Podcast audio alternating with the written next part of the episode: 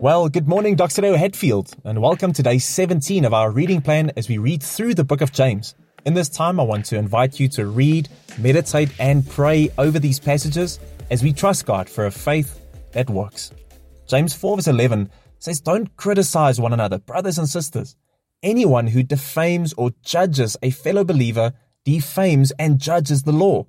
If you judge the law, you are not a doer of the law, but a judge. There is one lawgiver and judge who is able to save and to destroy. But who are you to judge your neighbor? Shay and I recently watched a seven and a half hour documentary on the OJ Simpson trial, one of the most famous men in America accused of a double homicide, including his ex wife. It was called the trial of the century. One of the people that fell under intense scrutiny was the presiding judge. No one had ever before sat in the chair of such a massive and weighty case. Every decision dissected. Certainly not a job that I would have wanted. See, James says that there is a massive difference between judging and being the judge. See, as people, we have to judge things every day.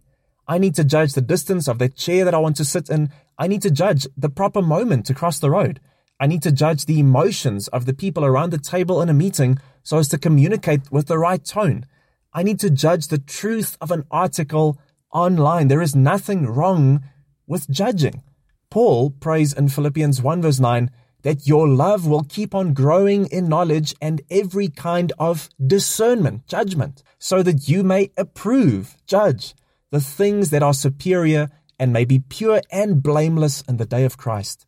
Jesus' famous remarks in Matthew 7 regarding the splinter in my neighbor's eye and the beam of wood in my own does not say that we should never judge the truth in a fellow Christian's life, but that we must first examine our own lives and then try to help correct and guide others. James is simply saying we have not been made to sit in the ultimate seat of judgment. That is for God and God alone. When the church is a community of people who are all pursuing Jesus earnestly, seeking to become more like him, open and honest about their journey and shortcomings, and willing not only to be corrected in love, but also be a source of truth and grace in the lives of others, it's a beautiful thing. The Spirit working in and through all of us to become like Christ. But when this good judgment becomes an arrogant, immature, egotistical, and legalistic type of judging, where Christians sit in a godlike seat condemning each other, slandering each other, gossiping about each other, forsaking each other. It is no longer a community of healing and growth, but of pain and pretend religion. Our calling is simple. Follow Jesus in everything and encourage those around you in the same pursuit.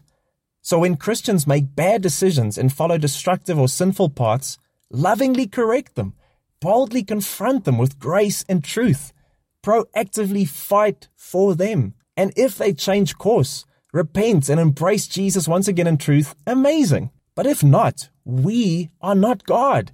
We cannot change them or finally judge them. That is above our pay grade.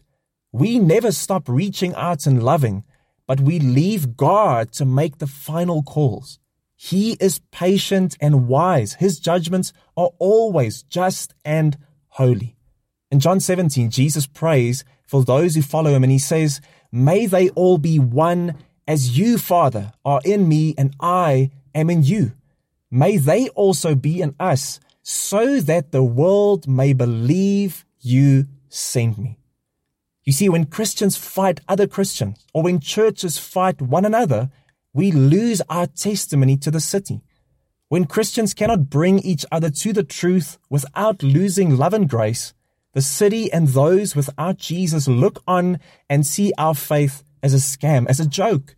Are we fighting for one another or are we fighting one another? The city is watching. So as you reflect and pray today, here's a question. When was the last time you allowed another Christian to truly speak into your life? Let's take this to Him in prayer. Let's be honest and open, and let's trust God for a faith that works. I'll see you tomorrow.